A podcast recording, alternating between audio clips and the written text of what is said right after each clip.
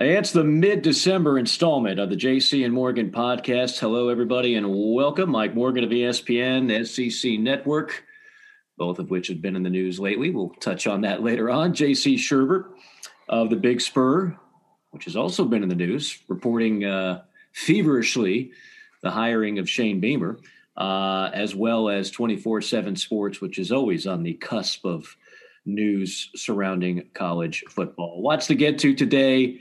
Uh, first off, JC, how are you? How you feeling? I know you're you're battling colder conditions than most of us listening today. How you holding up? Doing good. You know, I got a trip planned. Um, I guess first week of January, kind of a surprise thing that with the kids and the girlfriend down to warmer climates, but then then hopefully going to even warmer climates uh, climates in March. So I'm holding on to those.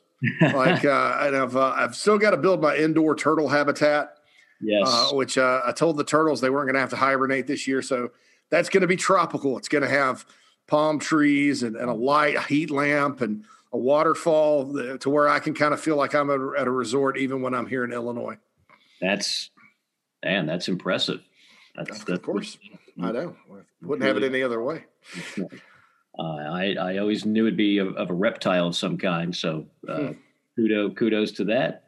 Um, by the way, I'm I'm doing this. You know, you and I are, are cut from a different cloth. I, I think I'm actually in a lot of ways the odd bird.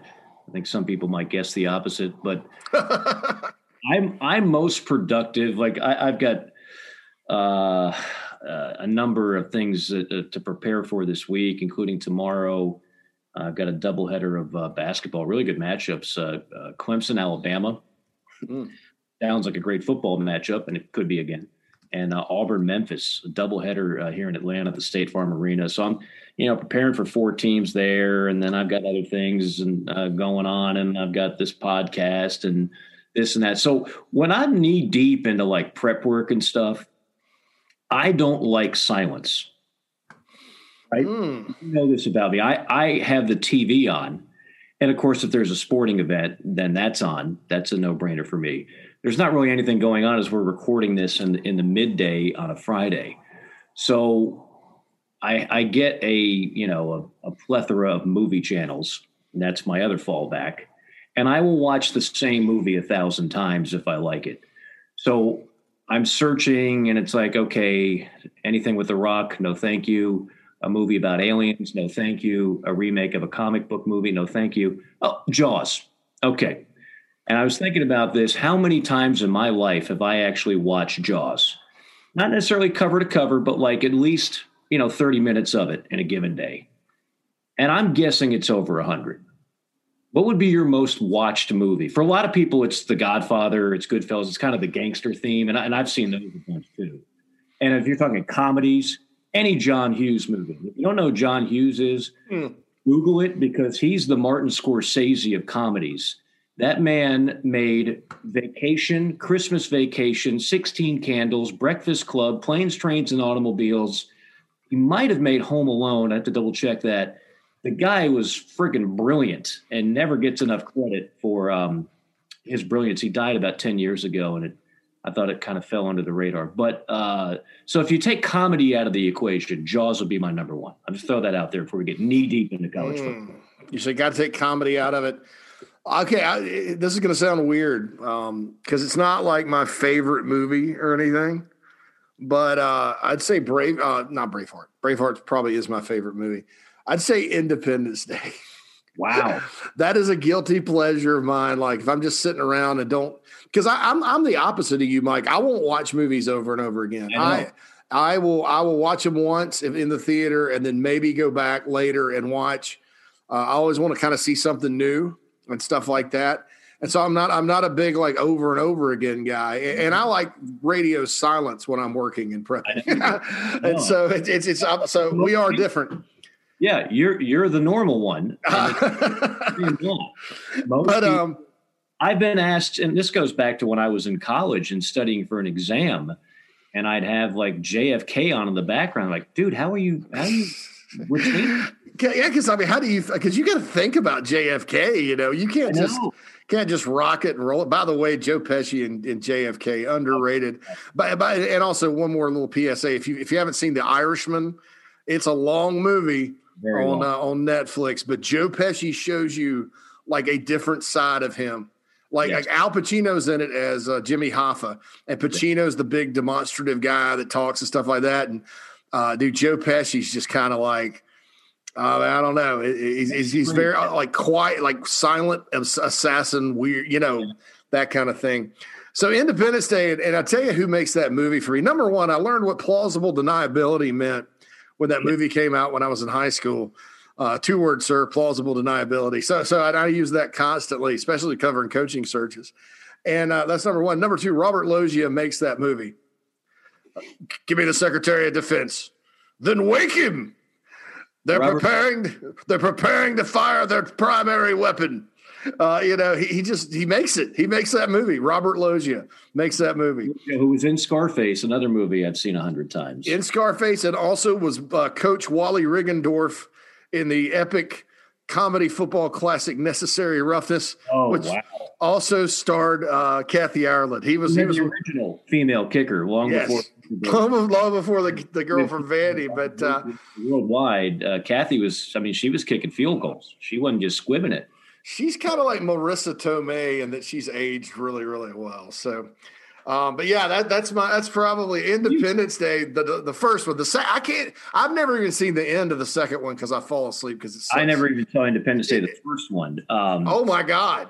I know, I know. Well, when you when you watch Last Chance U and the hundred other recommendations, I, then I'll watch Independence Day. My don't watch the second one. Watch the first one. It's it's okay. really good. Will Smith, Jeff Goldblum's in it. Fair enough. Um, you know, yeah, it's uh, but, but uh, Loggia is awesome in that movie. So Loggia is great in everything. Then um, wake him. uh, I'm I'm going to make the most uh, awkward of of transitions. At least okay. I allow the thought. My oh yeah, because the college football podcast, I promise you, begins now. That was a quick aside. Yes. Um, do you remember when we were going through, and these were some of our most listened to podcasts? Uh, this time of year, our numbers spike uh, for a lot of different reasons, and coaching searches are just gold. They're gold for people like you, JC, that run websites. They're gold for uh, talk shows in those particular markets. They're gold for podcasts like ours. And uh, when Tennessee was doing all that, I made the analogy that people still kid me about and say they really enjoyed, which was this is the time when Tennessee was convinced they were getting Jon Gruden, they were getting Chip Kelly. They, they just basically thought a lot of their fans thought they were going to get whoever the heck they wanted. And I've talked about this as it pertains to a number of programs in the SEC and otherwise that think they that they're they you you just can't help but get out of your bubble and you see the pretty buildings and you know the big money donors and you know that you're in a great conference and you just think hell we can get whoever the heck we want. Um, texas for crying out loud which has more money than anybody right? And they have their own network for crying out loud. They thought they were going to get urban meyer and urban said no i'll just stay on the tv desk. Now i, I know a thing or two about tv salaries and i'm sure urban uh, does quite well at fox there's no way they pay him even close to what he would have made as the head coach at Texas. That just goes to show you, Urban decided it ain't worth the money. I'm staying right here. Um, and Tennessee, three years ago, when we were doing this, I said, and I can't remember what supermodel at the time was it Brooklyn Decker? I don't even know who yeah. the swimsuit model is. Uh, it changes every six months. Um, and I said, stop going after Brooklyn Decker and go after Marisa Tomei. Mm. Because there's nothing wrong with Marisa Tomei. She's a beautiful, smart, accomplished actress. Uh, but she's not the flavor of the month, so to speak, because that changed. You know, it changes. Uh, she doesn't have as many Instagram followers as uh, you know some some beach model right now who's 23 and and posing uh, in Rio. But I just remember that, and I don't, know, I don't know where I pulled that from, but it's still true today. You know, just change the names. Actually, we could stay with Marisa Tomei because Marisa Tomei is ageless. I mean, Marisa Tomei is always going to be uh, a fine commodity. but you know, maybe maybe uh, that's not the first person that you uh, you think of when you're purchasing your swimsuit calendar or what have you.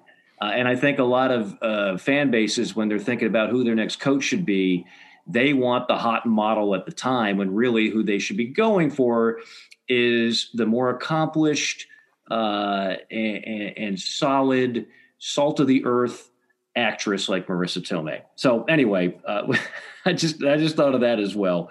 Let me get uh, let me get to a couple things. Actually, you know what I'm going to do, JC? If you if you'll indulge me, because we this is going to be shorter than normal, and uh, we don't have like a script. We never do, but we don't even have a format today.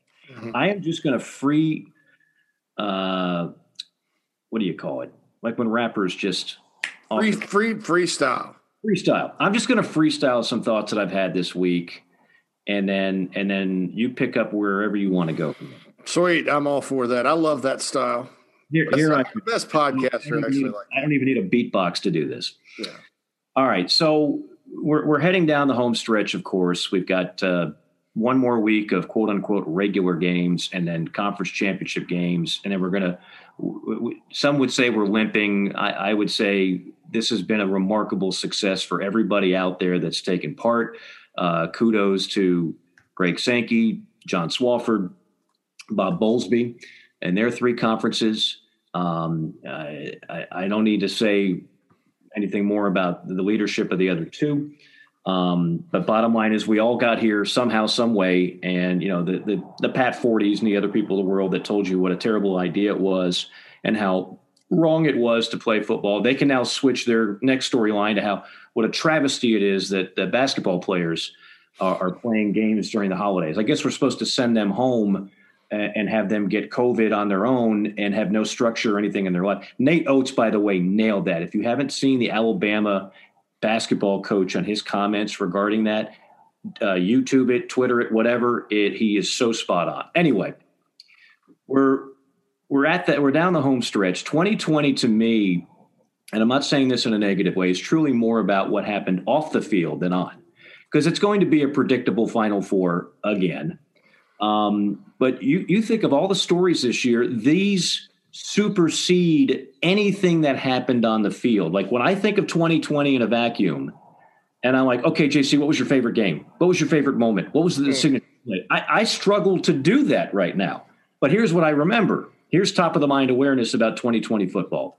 The debacle that was Kevin Warren's handling of the Big Ten, to the Pac 12's growing irrelevance, to the ACC adding Notre Dame in a shrewd move, to FSU seemingly ducking Clemson, to the ACC canceling games that didn't need to be canceled, to BYU and Coastal Carolina having a bumble date like game on the fly, to Texas thinking they can get Urban Meyer because we're Texas, to coaches getting fired even in the middle of a pandemic, and those are the things that stick out to me. We're not hearing so much of, I think so and so should be number four instead number five in the playoff rankings, or we need to do something about that targeting penalty, guys. It's just, it's less about that this year. It's more about the stories. And that's okay because at the end of the day, sports are a lot like a soap opera anyway. It's, it's the male version of a soap opera. And we've gotten that in spades this year. My thought on the playoffs, since we, we need to talk about it, um, it's just more proof that the quality of your brand matters. Ohio State is a brand, Indiana is not. Ohio State is a brand, Cincinnati is not. Ohio State is a brand, Coastal Carolina is not. And so this is not a big puzzle or mystery, and it's not worth spending three hours a day arguing or debating it. You all knew this was going to happen. You all knew somehow, some way, once the Big Ten decided to play football, and Ohio State was a big reason why that happened with the pressure that they put on Kevin Warren's office and the school presidents in that league. That unless Ohio State had some debacle of a loss that no one saw coming, they were going to get just enough games to get in. And you could change the rules on the fly. That is the signature of 2020. They did. They're going to get in. Notre Dame is going to get in. Uh, Clemson, if they beat Notre Dame, is going to get in. Bama is the best team in the country and they're probably in with a win or a loss. So Ohio State gets in with a Bama win. I mean, that's it. This is not that complicated. If Florida beats Alabama, they're in. Uh, all due respect to Cincinnati, to Coastal Carolina, to Indiana, to Texas A&M, it's just not happening. It's not happening. There's not a lot of um, suspense in any of this, but there really hasn't been in college football for quite some time. So the more things change, the more they stay the same. I thought about this in terms of the SEC, JC. Say that five times real fast. How many fan bases are actually happy with their season this year in the Southeastern Conference? Hmm. Alabama has no reason not to be happy, right? Two, two of them. Two. Yeah. If Alabama loses a game, then they're Yeah, miserable. yeah. They t- lost, so they're happy. mhm. Florida, I think certainly that fan base, considering the 10 years of uh, drudge and trudge of the the the Muschamp era and then the McElwain era and then the way the Urban Meyer era ended and all that and no passing game and uh, they all of a sudden they've got something to cheer about and they're probably not going to beat Alabama but they got a shot at it and that's for Dan Mullen to be able to do that in year 3 you got to be happy if you're Florida. I think A&M's fan base is pretty doggone happy. Yes, they lost to Alabama again. Yes, the game was pretty much over at the half. They're just not there. But they're in the conversation. They're in the top 10. And you can't rip Jimbo Fisher now. I don't care if it's 75 million or 100 million. He's getting results. And and they're in the they're they're relevant again. They're not just good, they're pretty doggone good. They're just not great. Um, I would say Mizzou's fan base should be happy. Eli Drinkwitz, if they somehow beat Georgia, you can pretty much give him the Coach of the Year trophy now. He might win it anyway. Um, but the Missouri fan base ought to be happy. And then I'll add one more. So this would be what, five? I think the Ole Miss fan base is pretty happy. It's not a great year, but they're fun to watch. Lane has, has injected some adrenaline and enthusiasm into that program that had been lacking. Uh, they had a, a you know an upset or two. They gave Alabama a run. So yeah, I think that fan base is pretty happy. Uh, and I think if you're Arkansas, you're you know you're not ecstatic about a three win season, which is what you're looking at, but you're content with the fact that it, it feels like it's better than the absolute quagmire that you've been in. So I, I'd say five fan bases are happy. One is content, and then everybody else is like borderline miserable to mad to upset to want their coach fired to got their coach fired. Um, that's the way I see it. We'll talk about Beamer at South Carolina. We'll talk about what Vandy's looking at doing. We'll talk about Auburn and the Gus Malzahn year on year off saga that it is. We'll talk about Tennessee. And then we could do a whole segment on LSU and, and what has happened to that program. Uh, and if that's just a one year bump in the road or there or is there more serious problems there? That is my my my version of gangster rap right there. Relax. Ride with Founders. When you refinance your new or used vehicle from another financial institution, Founders will beat your existing rate by 1% to a minimum of 1.99% for autos and 4.99% for RVs, or purchase a new or used vehicle and Founders will deposit $100 into your Loyalty Select account. Lower your rate or cash in the bank. Get started on your refi or buy today at foundersfcu.com slash refi or buy. Membership qualification required. Terms and conditions apply. Founders Federal Credit Union is federally insured by NCUA. Hey, folks, mortgage rates have dipped to their lowest levels in recent history, and with home values up in many areas, now may be the perfect time to refinance your home. Whether you're looking to lower your monthly payments, free up cash for home improvements, or just pay off your home faster, a quick call to the one and only Stuart Wingo of Ameris Bank could save you money. If you're looking for competitive rates and exceptional service, call Stuart Wingo, 803 319 1777. That's 803 319 1777. You will save money just like I have so many times over the years. You can also visit him, amerisbank.com slash Stuart Wingo. Stuart Wingo, the man with the plan for all your mortgage needs. Without any curse words. Well, yeah, and, and look, man, I- I'm gonna. I'll start with the SEC first. I, I think Arkansas people have to be happy. Obviously, the last three weeks have not gone well, but you know they're they're one of the only teams to slow down Ole Miss this year. They beat Tennessee, which is always a big thing for Arkansas. They were the victims of two bad calls uh, against Auburn and LSU that screwed them royally. And and I'm just going to start saying it when these teams get screwed. I'm just going to start saying they got screwed by the refs. Uh, there's no other way around it. Um, and they did. So so you could be five and four right now, and really that Missouri game was so up and down. It was really going to be who the who got had the ball last. So so you could really be looking at six and three if you're the pit boss and the Razorbacks this year. So, so I think they're pretty happy. And here's another thing about it: everybody's going to a bowl this year in the SEC, uh, except LSU, who took themselves out of contention, and Vanderbilt, which will probably be winless. Everybody else is getting in. So Arkansas, even though you know you look at the record, it's going to be probably be three and seven. Um, you know, there's a lot of you know Arkansas had it been the normal year, maybe could have been you know three and five in the league, but seven and five overall going to the Liberty Bowl or whatever. Um, and so with an all conference schedule, and I, and I talked about this at the beginning of the year, Mike. There's going to be some schools that look at their record and go, "That's ugly and unacceptable." When they've really had pretty good years, like Auburn, to me, has had a really good year. Five SEC wins. They had the loss to South Carolina. They got upset there but I think they've had a good year. You know, if, if they had their normal cupcakes they play, and they usually play four of them, you know, they'd have eight or nine wins. Don't so, say to Gus Malzahn. That got him in a lot of trouble. Yeah.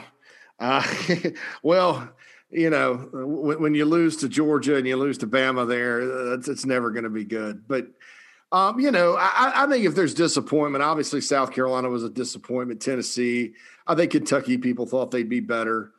Um, Georgia obviously losing two games. They, they, I think they're at the point where if they lose more than one, they're they're concerned. LSU is a disaster. Mississippi State, after starting so promising, uh, of the new coaches, if you'd have told me Mike Leach was going to be the worst in his first year out of all of them, and Eli Drinkwitz would have been the best, I'd have mm. said you were crazy. But but I also look at Missouri and, and look at how they play, Mike.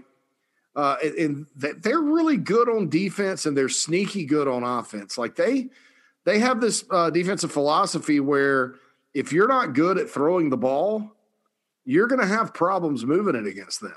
Uh, you know, because they're going to stack the box and make mm-hmm. you throw it, and that works against a lot of teams. And then, um, you know, on offense, I think you know that they've got a good quarterback and they're able to kind of play ball control a little bit when they need to, and then crank it up when they need to.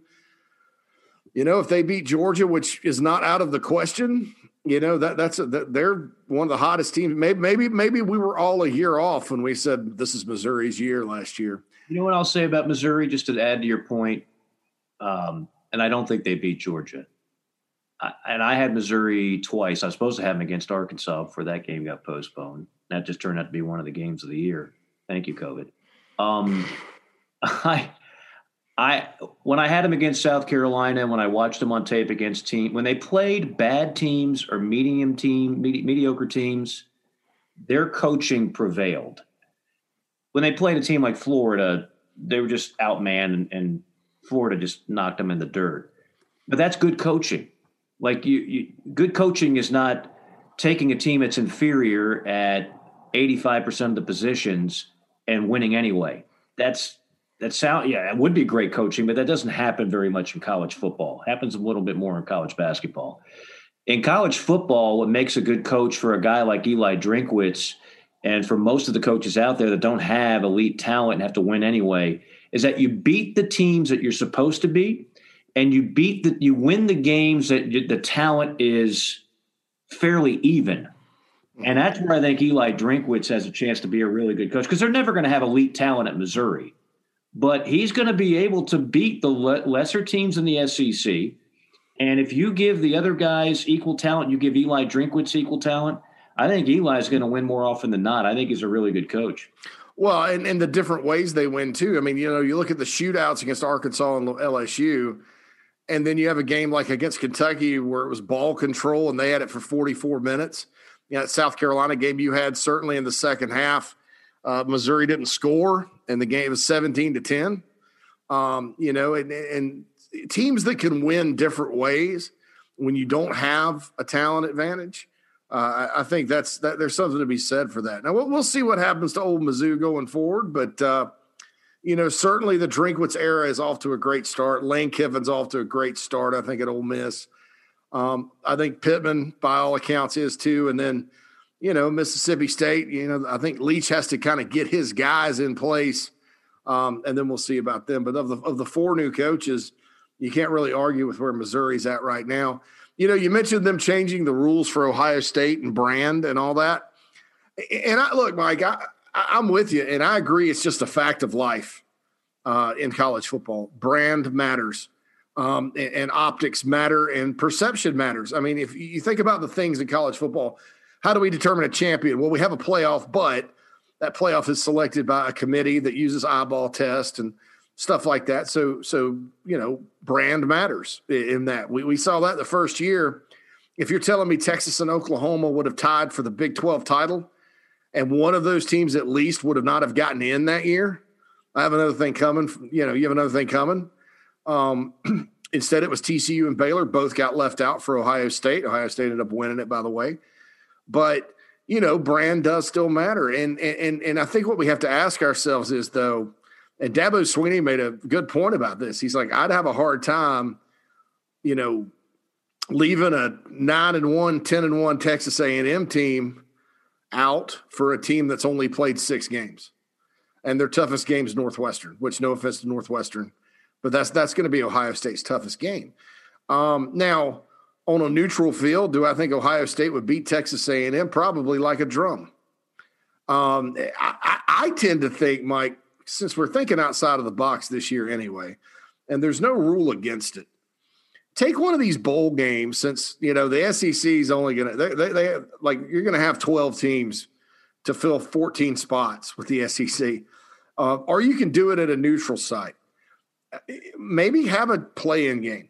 I, you know, I, I just, uh, you know, to me, you know, having all your games, a lot of your games canceled, um, and then going and beating Northwestern, which is a good football team, but that's it, the Big Ten title game, and anointing a champion, and then letting that that really rested, really talented team play in the playoffs against – you know, I'm not saying Clemson's gone through the juggernaut or anything, but you know they will have played Notre Dame twice and played an all ACC schedule with the exception of one game, um, and and we'll have played 11 games or so. I mean, I, I just don't know how that's ultimately fair when you sit down and, and look at it. Now, the other question is, does does fair matter, or are we just trying to get through this uh, and and and make it when people look back on the record books, um, make it somewhat of something that makes sense? Um, I, I, don't know. I don't know what the question is, but that. But I, the playoff to me, um, since we're scheduling games on the fly, uh, I, I, think that I think they should have some sort of play in. But you know, they don't really seem like the type of folks through this whole thing that have wanted to think outside the box. I think there are a lot of outside the box thinkers that have done some good things. Not the old playoff, uh, college football playoff though. Um, and, and I think it's probably because they don't want to set the precedent or whatever. But I, I, I, kind of agree with Dabo. I mean, uh, it, while, whereas I know Ohio State's one of the best four teams in the country, you know they they really have not earned it this year through no fault of their own, um, and other teams have earned right. a lot. So so so that that's that's kind of that, that, it's an excellent question. And, and like I said, I, Ohio State to me is one of the top four teams, probably one of the top two teams in the country. But but you can't sit there and, and really say with a straight face that their resume uh, is anywhere close to some of these other teams that, that have played the whole season. Now, th- that may not be their fault. I think we all know whose fault that is because Ohio State was willing to, to, to tee it up and kick it off in early September.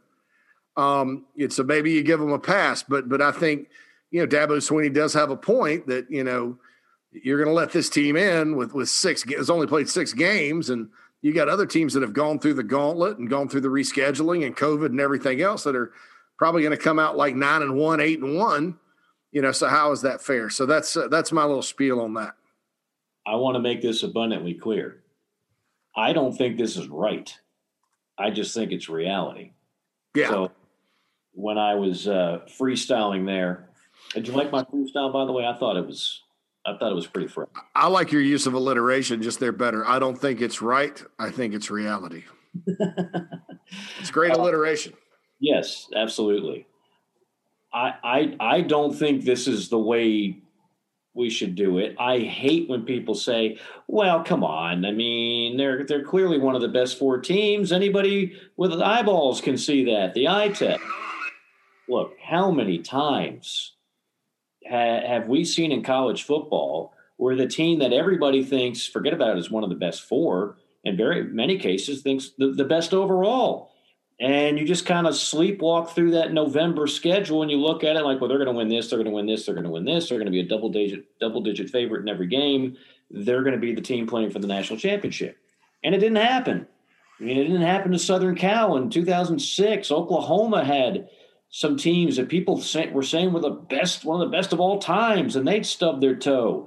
Uh, you, you, go back years and years. Remember the Big 12 championship game when Texas beat Nebraska? One of those Tom Osborne, just super juggernaut teams that had already won three national titles in four years. And uh, Mack Brown took a, uh, or was it Mackovic? Uh, who was that? In, in 96, when Texas upset um, uh, was it Texas a, upset uh, Nebraska in '96? Well, yeah, but who was the Texas coach? Ah, that was that was Ma- still Mackovic, I think. Yeah, yeah. I'm giving Mack Brown too much credit. Um, and they had a key like fourth down play that shocked the shocked the world there. To the uh, tight end, I remember that one. Remember Rich Rodriguez's West Virginia team? Oh, they, lost a Pitt, yeah. Oh, they, that, that team was unbelievable, and their quarterback was so dynamic because we don't know how to use any other word to describe a quarterback. Dynamic. Dynamic. Um, and they lost to Pitt. How about the SEC championship game in 2001? That Florida team with Jesse Palmer, Spurrier's record breaking offense, and they lose to Tennessee, who ran all over them. You can't predict these things. Yeah, and then Tennessee was in place and ran into Rohan Davey and Matt Mauck and Nick Saban and LSU right. in the championship, and they lost. Right. And we, Kansas State against Texas A&M in the Big 12 title game. Uh, I think when they had Michael Bishop. Uh, yeah, it was the Michael Bishop year, not the Ell Roberson year at K State. They were undefeated, ranked number one. A&M beat them by three. And, and K State ended up in the Alamo Bowl. Exactly. So my point is, we, we don't know that Ohio State, as good as they are, and all the five star recruits and all the guys are going to be drafted high, we don't know that they're going to win. If they had five more data points like these other teams, you can't sit here and guarantee me they were going to win all five. That's the beauty of college football. Mm-hmm. However, in 2020, we were never going to have the equal amount of data points. And we were going to have people in a room that were going to have to make this decision and at the end of the day, they went with brand. That's it. Mm-hmm. Now, the only way Ohio State wouldn't get in if it's brand versus brand. So let's say Florida beats Alabama, not even in a close game, but by two touchdowns. Again, I don't think it's going to happen. Let's just say it did. And then you had that situation where Notre Dame and Clemson are in, and obviously Florida would be in. Brand versus brand, Alabama gets in over Ohio State because Alabama has more data points they deserve to be in. But if it was Indiana and not Ohio State that we're talking about, let's say Indiana won that game against Ohio State, and we're talking about a 6 and 0 Indiana team. Do you honestly think they would get into the playoff? No. No. So it's it's it's a brand deal and you know, life is not always fair. Uh, and again, I'm not supporting this. I'm not one of those saying, "Well, we, we just want the four most talented teams." That's the bottom line. No, no, that's why we play games. That's why we don't just yeah. call this out combine. It's not just talent. You know, I mean, you look at Georgia and look, Bulldog fans, I know you listen, and I'm not trying to bash you, but you really, your most quality win is over Auburn this year, and yet you're ranked eighth. Uh, and I think this is another way, like, and look, I've made a good living off recruiting rankings, and I'm not trying to to bash them, but that should never be a data point when you're talking about a team on the field that we should never sit there and take that all the word five star and four star should never come out of anybody's mouth once you start evaluating football teams because it's different. I mean, that's an individual talent rating based on upside, which means, yeah, okay, if you're a five star, the expectation is by the time you're a junior or a senior, you're one of the best players in the country, not right away. It's not like basketball, you know, where you have a fab five. And I think people have forgotten about that. So, so you know, people want to know why why is Indiana so good this year? Because they have better players. Okay? They don't have better talent, like talent equals potential and all that, but their players are better than everybody else's players because their players are together, their players have developed, their players are fast, they can hit, they play within the the system, you know? And it'd be one thing if it was just like a great quarterback at Indiana going up and down the field, but he's hurt. and they beat Wisconsin 14 to 6. They're stopping people, you know, uh, with their athletes that they have. Um, and, and, so, and I think I think that's one of the problems of, and you can't avoid it. You can't avoid the the star ratings and the, the hype and recruiting and all that. You can't avoid it. Believe me, I'm not against it, but I think the people that make the decisions in college football, which is the playoff committee and the rankings people and the media, they need a reality check with all this because you know i mean it's not about supposed to be about brand or star ratings. And brand influences star ratings in case you guys haven't noticed okay? In case you guys are living under a rock brand does influence star ratings. You know and i'm not saying that certain schools get higher ratings. I'm saying when you sit there and you're like this kid has offers from notre dame from tennessee florida state Miami, uh, you know, Texas, uh, and Southern Cal. You know, those are five impressive offers, and you're going to look at that kid more and give him more of the benefit of the doubt. And those five schools I just mentioned have done jack squat on the national stage lately. Okay.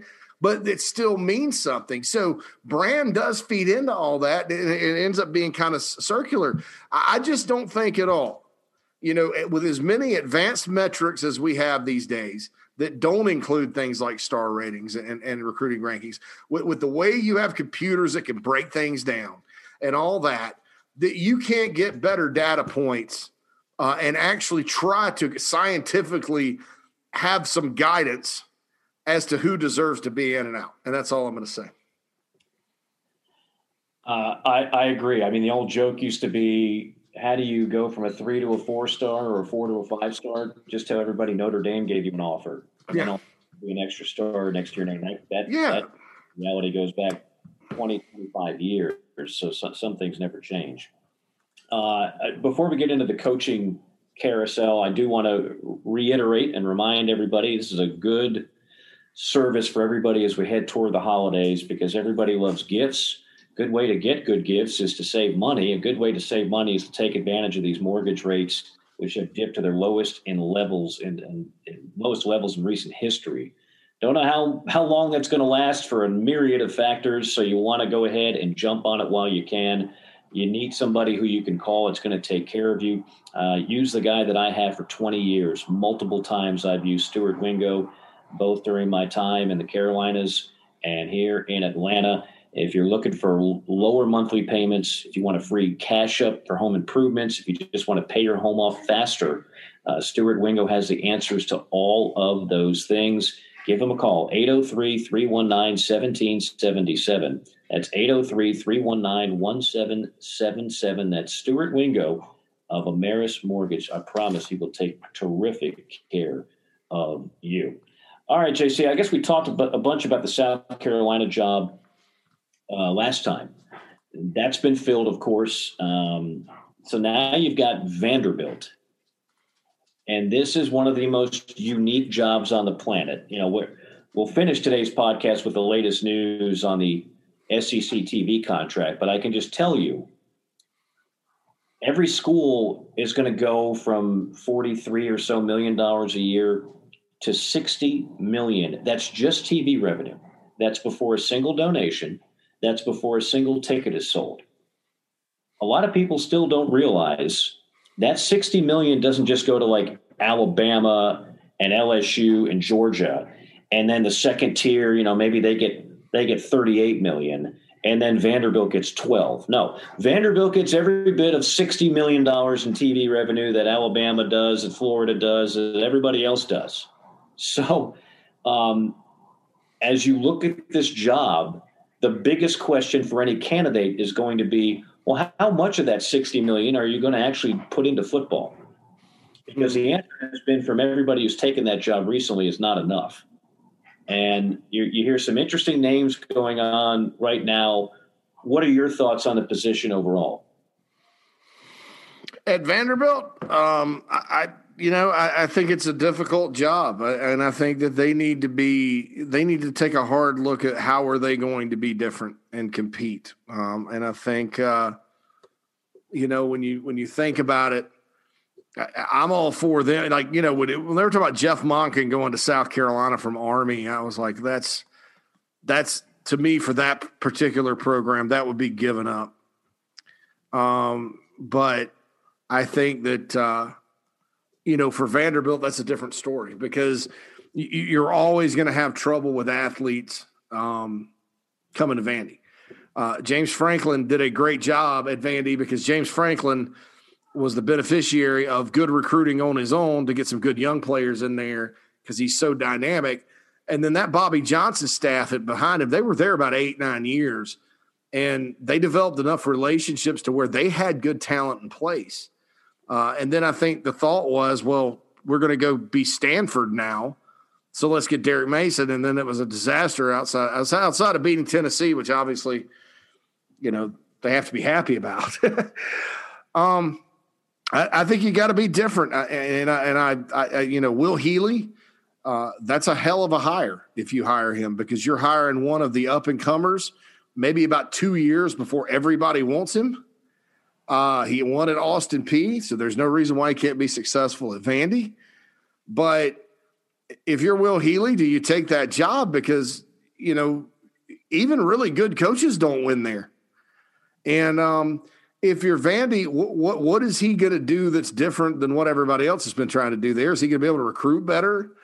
I mean, what, what what's the plan? Um, so I, w- I would go different. I would go with like a, you know, the guy from Coastal, Jamey Chadwell is different on offense, uh, or, or I would just go straight triple option. I mean, I don't think it was great for a program like Georgia Tech that when you when the guy leaves, you're going to have like no talent. But I, I don't know that any coach is leaving Vanderbilt with great talent anyway. So that so that that's my that's my deal with that. Will Healy is intriguing to me. It, like you said, it it might not be intriguing to him, um, but I, I, actually had a, a game where Austin Peay was playing somebody in the SEC. It might have been Arkansas, and we all knew they were going to be a sacrificial lamb of sorts and I didn't know anything about the man. I, I didn't know when that name showed up on the sheet. I was like, okay, we're going to talk to this guy for uh, for an hour, uh, but I really don't know if he's going to have anything interesting to say. Uh, and he blew me away in ten minutes. And if you don't know the story about him at Austin Peay, you know, you again you can Google it. Uh, he did an amazing job there, and then he parlayed that in, into where he is now in Charlotte and I think a lot of people, I liken him. I know he's not getting the same type of, uh, of light, but I, I liken him to Mr. Row the Boat over there in Minnesota. yeah. Know, in terms of just an infectious personality and enthusiasm and uh, a guy that can put a program on the map in a short amount of time. Uh, that's Will Healy to me. Yeah, and then the question is, can you do it at Vandy? If this were any other job in the SEC, South Carolina, Missouri, Kentucky, Ole Miss, even a bigger job like Tennessee, I'd be like all over it. You know, I just at Vanderbilt, it's it's a special kind of different. You know, Austin Peay is even a you know Austin Peay was just a, a school that hadn't won a whole lot, but at Vanderbilt you have challenges, and then who you're competing against every single week uh, is a challenge in and of itself. So that, that's my take on that. But hey, if they can hire Will Healy, more power to him. But um, I just don't know that that's going to be the answer uh, to their prayers. Uh, and that's nothing against Will Healy or nothing against Vandy. I just think they need to go in a, in a radically different direction. Uh, I, I believe so as well. I, I'm sure you get these. I got a phone call the other day from somebody and, and I I still know a few people that are quote unquote close to the program at Auburn. Mm-hmm. And a guy says, "Mike, it's done, man. it's, it's it's done." Said, regardless of what happens Saturday, uh, it, the, the, the wheels are already in motion. And I I told this particular person, I said, "You realize I get this phone call every year." every year I get this phone call regarding Gus at Auburn. And of course, it, it it's never quite that simple.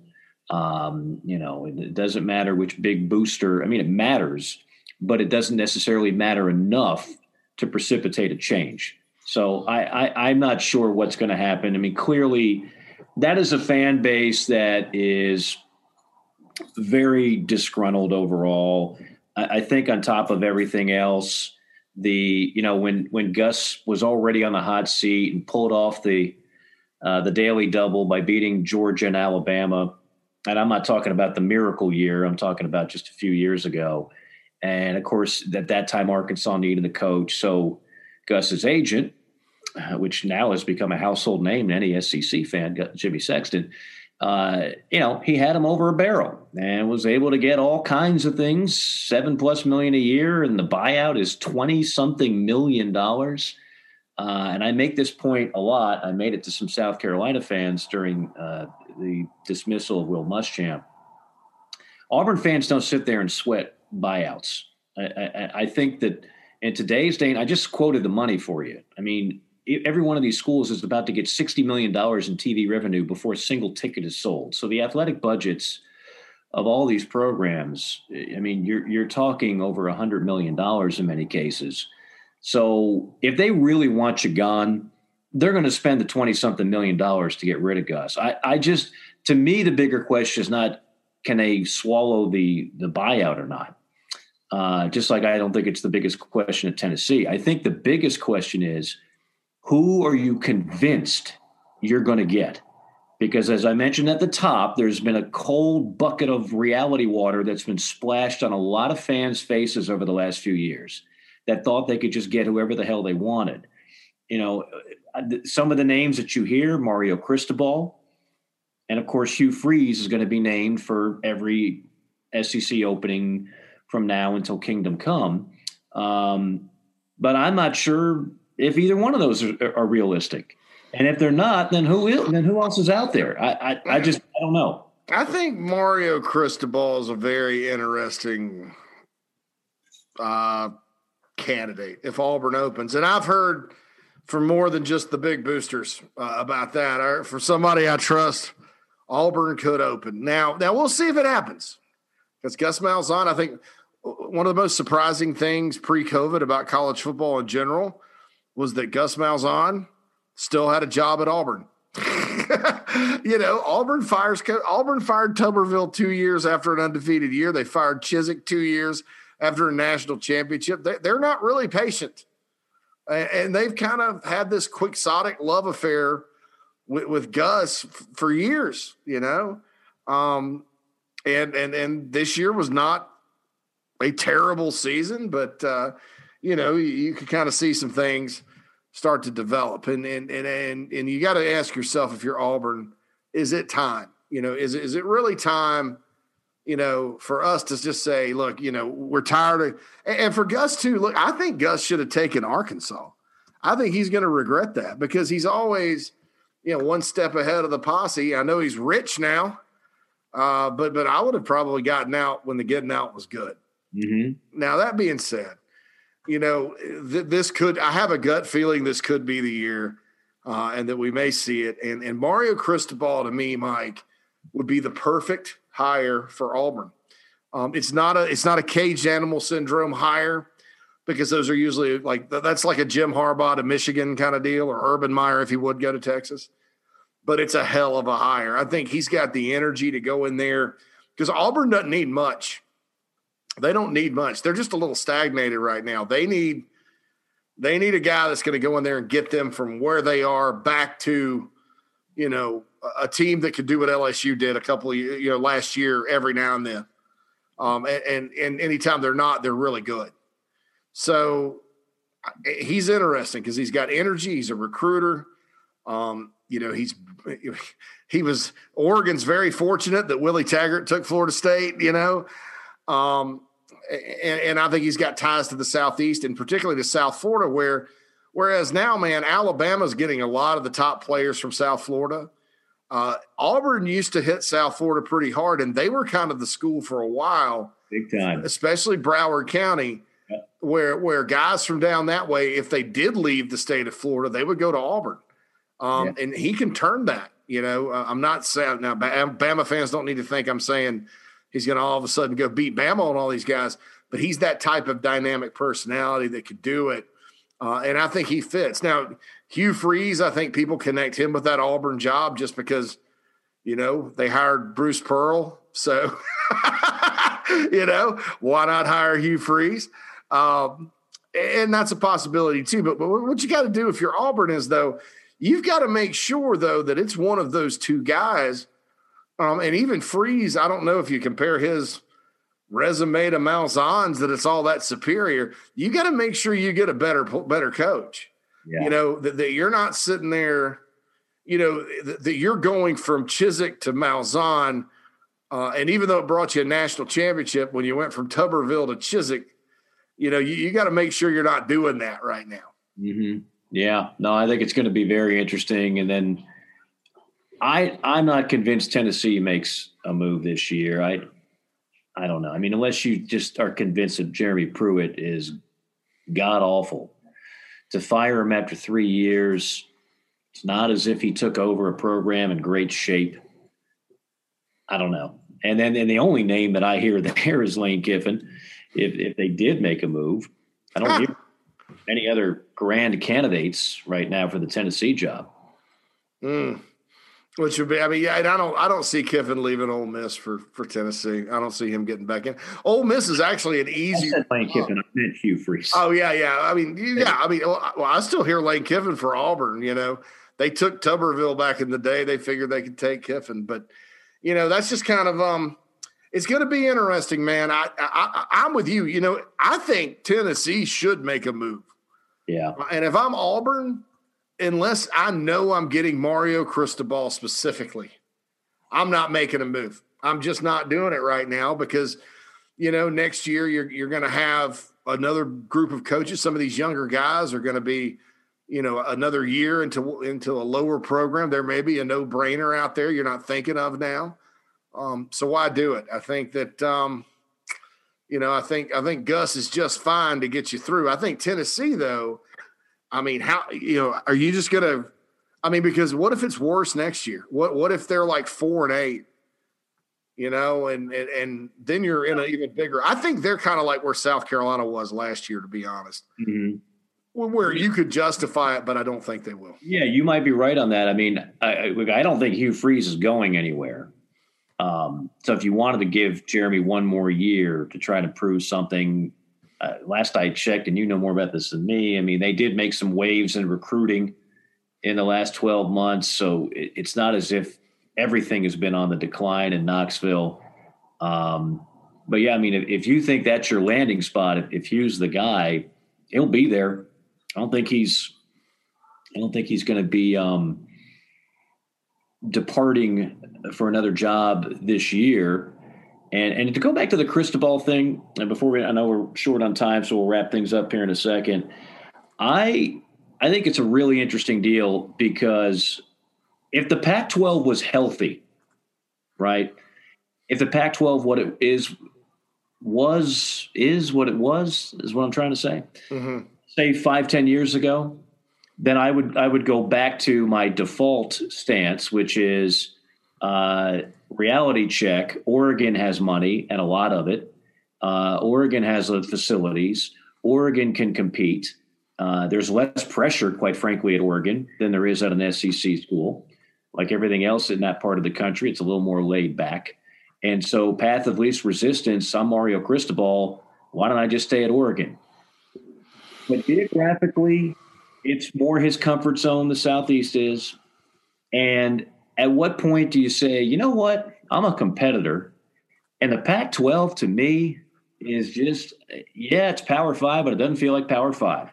I feel like I'm ready. I'm ready to actually compete for games that everybody eh, cares about, and playing in a league that is a little more committed, so to speak. Uh, that might not sound fair to the Pac-12, and you and I have talked about this ad nauseum. We both love the Pac-12, love Pac-12 after dark, would love the Pac-12 to be what it used to be. I heard Rick Neuheisel going off uh, today uh, at Euphoric about UCLA now becoming a, a, a Nike jump school, right? Mm-hmm. Yeah, big deal for them. They're, they got out of their Under Armour contract, and you know you can you can feel the breeze coming off the Pacific Ocean on the campus of UCLA, and Chip Kelly, if they if they if, if they beat Southern Cal, there might be a little bit of buzz. I, I want all that to be relevant again. I would love that. Uh, just like I'd love to be there'd be more uh, quality teams in the Big Twelve but I don't know if I see it right now. I think the Pac-12 still has some issues, and and that might be the one thing more than anything else that gets Mario Cristobal to jump if it's actually offered. Yeah, there's no doubt about it. And you know, here's the thing: you got to ask yourself, Auburn fans. Gus is 66 and 33 or something like that overall, but he's three and five against Bama. He's beaten Bama more than any other coach. What if you get Cristobal and yeah, you're going 10 and 2 every year, but he's 0 and 5 against Saban and then whoever takes Bama? I mean, what I know that game means a lot. And and Gus, that's the thing he's done best there is beat them. He's it's like almost kind of like Derek Mason, but with more winning. You know, Derek Mason, the thing he did best is beat Tennessee at Vandy. Um, but but Gus has been able to beat Bama. Um, and you know that they, they, they they haven't lost at home to Bama in five years. You know, so I uh, that you got to ask yourself at that school, you know, what happens if you do that and then you you lose your little magic against uh, the Crimson Tide. Yeah. That'll that'll be interesting. In terms of the games this week, as we wrap up, like I said at the very top, seems like it's more about the storylines right now. I mean, you look at the SEC, for example, uh, the most competitive game will likely be Auburn, Mississippi State. I, I think Georgia, Missouri could be somewhat intriguing. Mm-hmm. Arkansas, Arkansas is a great story, but they're not going to be able to compete with, uh, with Alabama. And then Florida, LSU. If this was actually uh, any other year, that would be an enticing game. But LSU is ready for the season to end in the worst way possible. Oh, Tigers, I need a vacation. To what a disaster this has been this year uh, in Baton Rouge, and and I really wonder what the repercussions are going to be after this year. Quite frankly, mm, that's a story time in another podcast. JC, final thoughts before we bid farewell. Uh, before people start getting on my boy Coach O, I just want to remind everybody that Will Wade is still coaching basketball at Louisiana State University. That's all I got to say. Okay. That's the most amazing thing.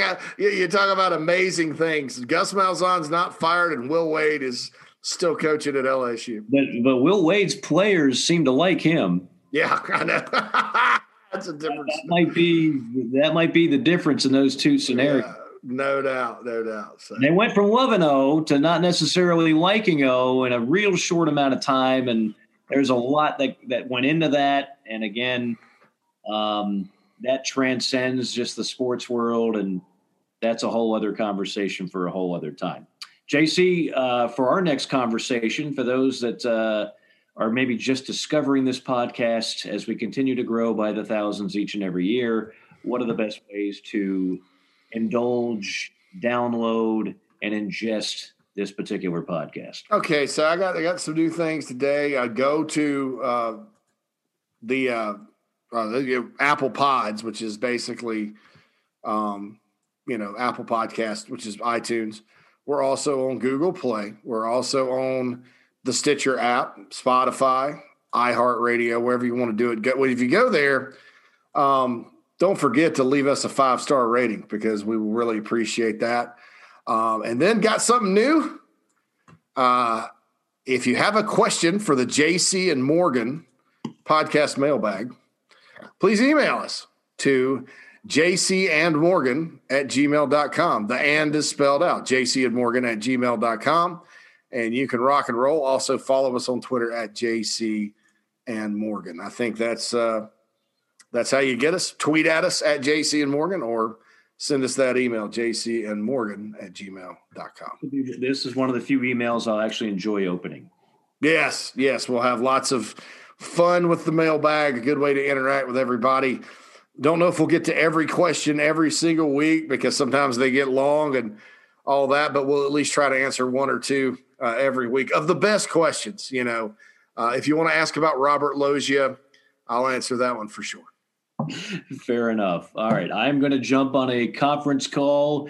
You've got uh, well, you've got a weekend somewhat free, so good for you as as it turns out. Hopefully, you'll uh, get a chance to enjoy some games up there in Chi Town and uh, I don't want to ruin it for you, but um, they're at the part where they're about to get on the boat and try and kill the shark. And uh, I, don't know if the shark's going to win this one. Well, Quint might have a different opinion, but oh, but in the final analysis, the other two guys, I I, I think they're going to take care of the shark. So okay, Great.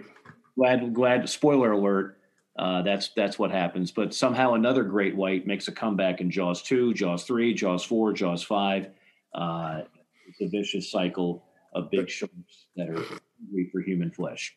For J.C. Shurburtt, Mike Morgan saying so long. We'll see you next time.